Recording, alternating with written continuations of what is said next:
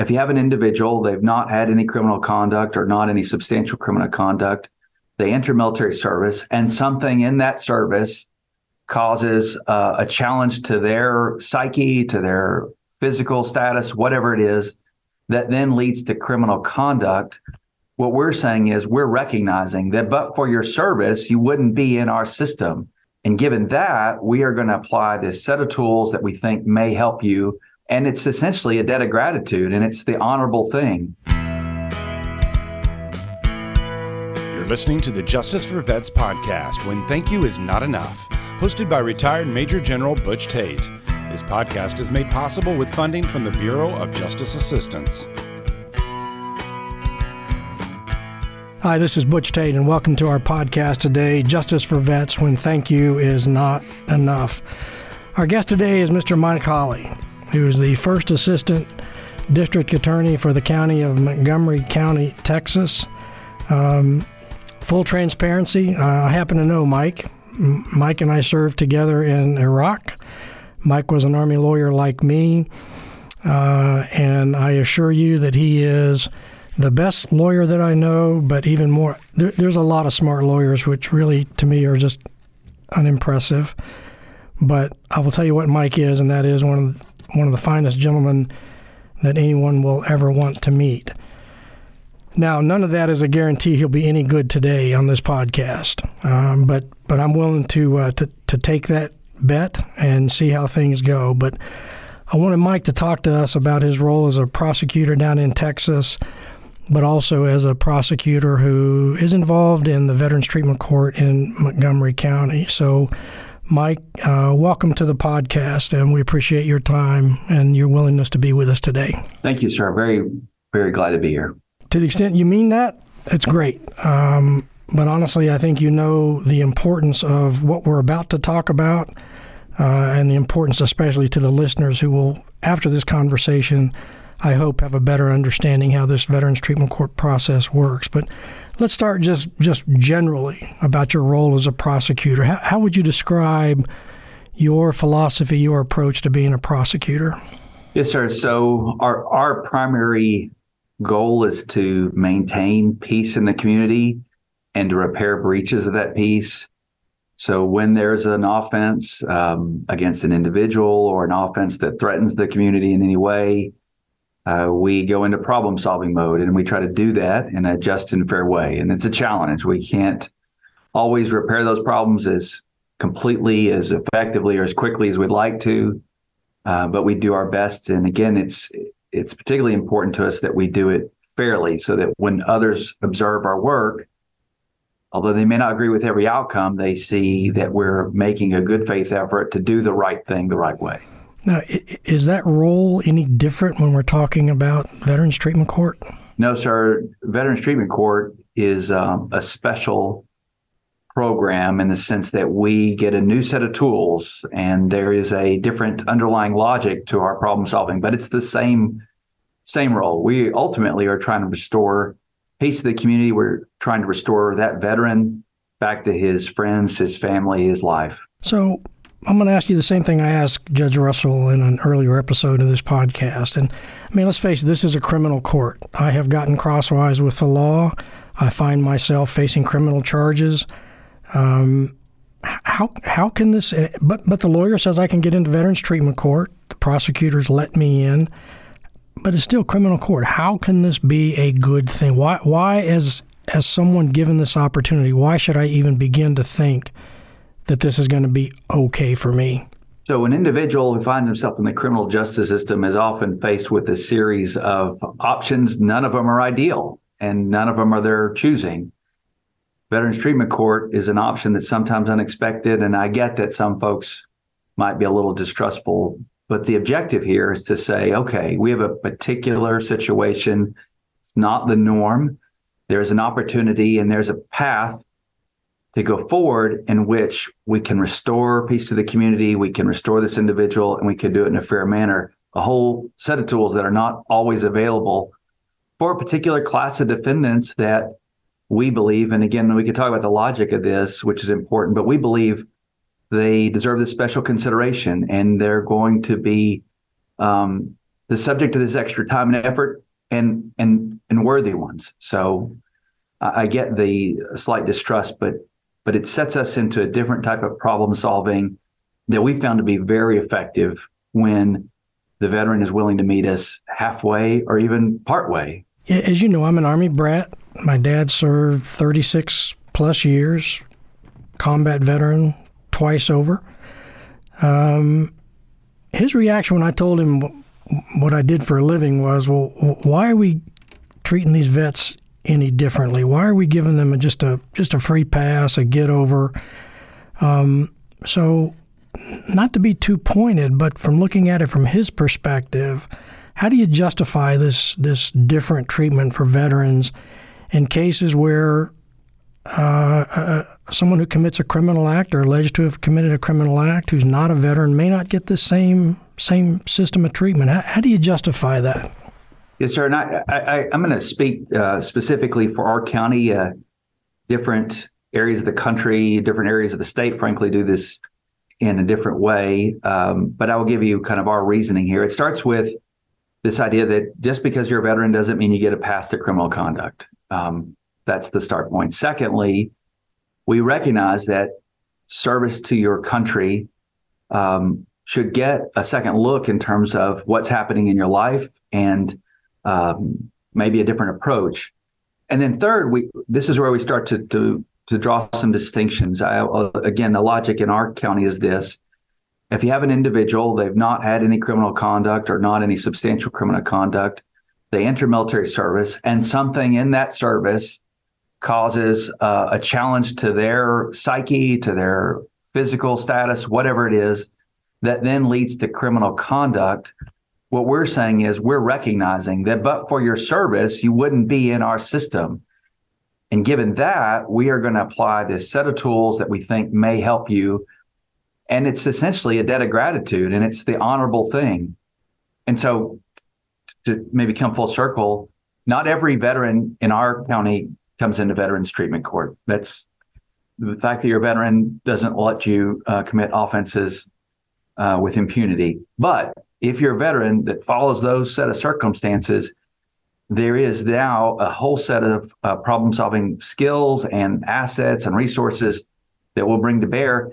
And by the way, when the veteran gets to the end of this process, he or she will have earned every bit of it. Every every uh, honor, every legal liability that's removed, it's not a gift. They will have earned it. And it is hard work. Now, Mike, as impressive as you are, and I say that not at all tongue in cheek, uh, you must you must have surrounded yourself with a talented team, as we've established in uh, previous episodes of of this podcast. This is a team effort. It is a number of professions brought together, all aiming at the success of the veteran. But but how would you describe first of all, I think my assumption is correct about the quality of the team you have.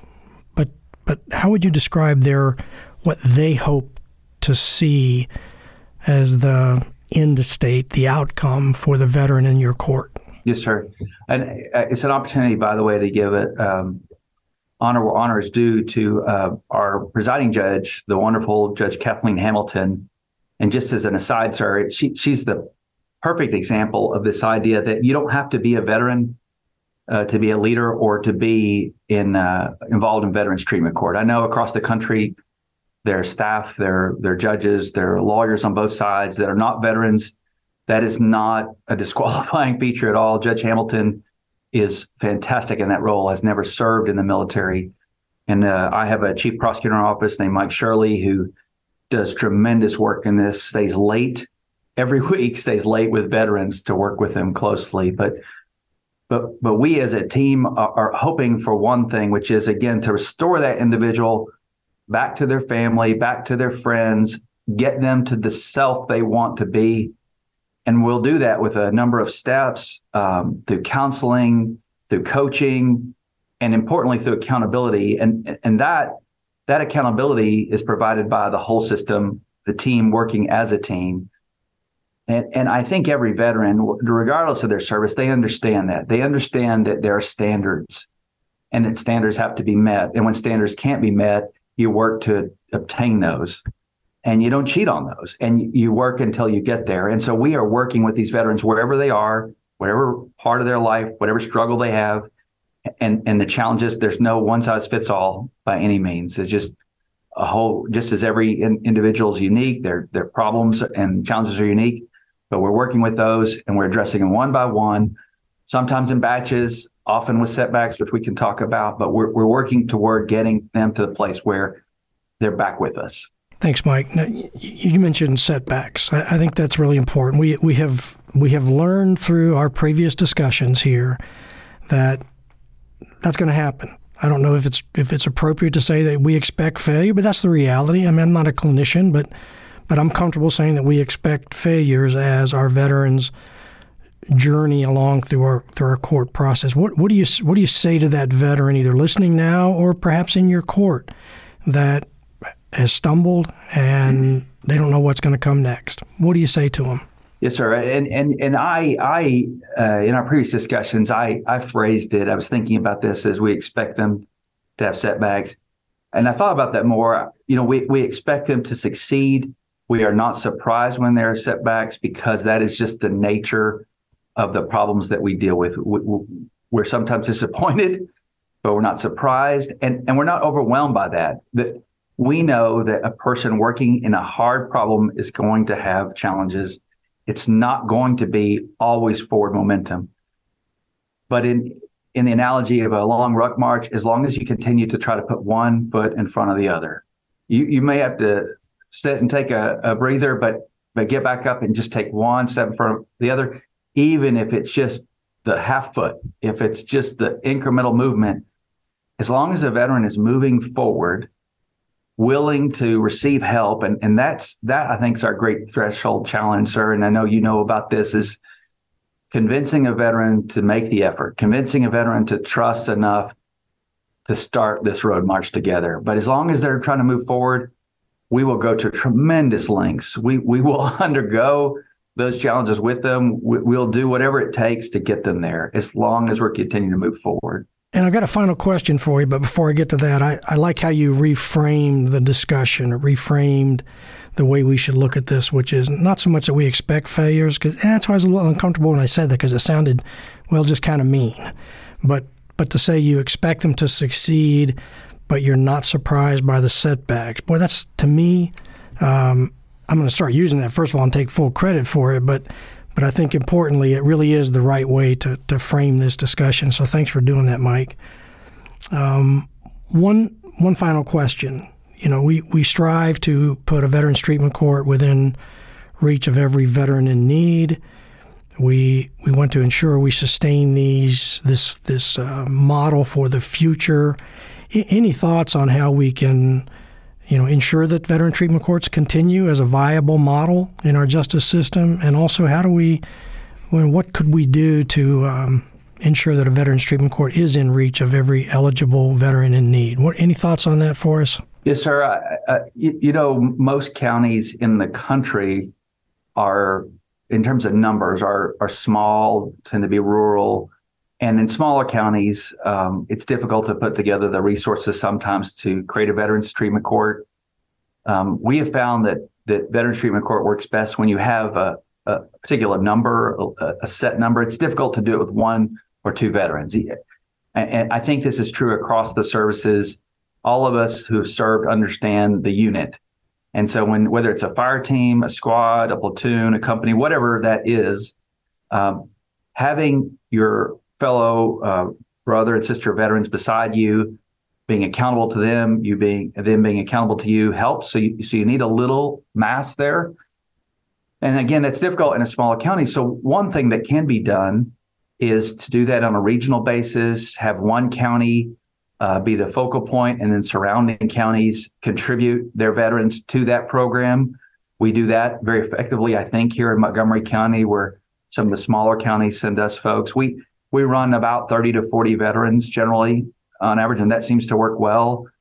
Um, and, and I would also say, sir, that there's just a tremendous willingness and hunger to help veterans across the system. I, I don't, it's one of the few things I think that in the criminal justice system everyone agrees on. If there is a way to help veterans, if there is a logic that lets us do this in a fair fashion, if we can apply the resources, many of which are just out there waiting to be used, if we can channel all that, focus all that, uh, it's an incredibly effective, rewarding program. And so it's just a matter of willingness. Um, some prosecutor out there, a judge with this interest, a defense attorney, seeing great things from the defense bar, just championing veterans and pushing things. It, it, it's just a matter of uh, talking to one another and making it happen.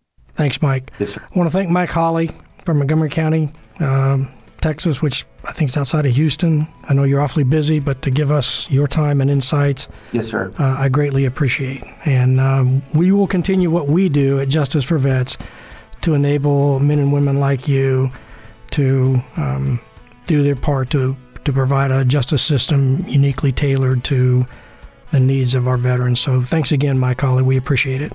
Yes, sir. Good to be with you, sir. Good to be with you. This has been the Justice for Vets podcast when thank you is not enough, hosted by retired Major General Butch Tate. This podcast is made possible with funding from the Bureau of Justice Assistance. Thanks for listening.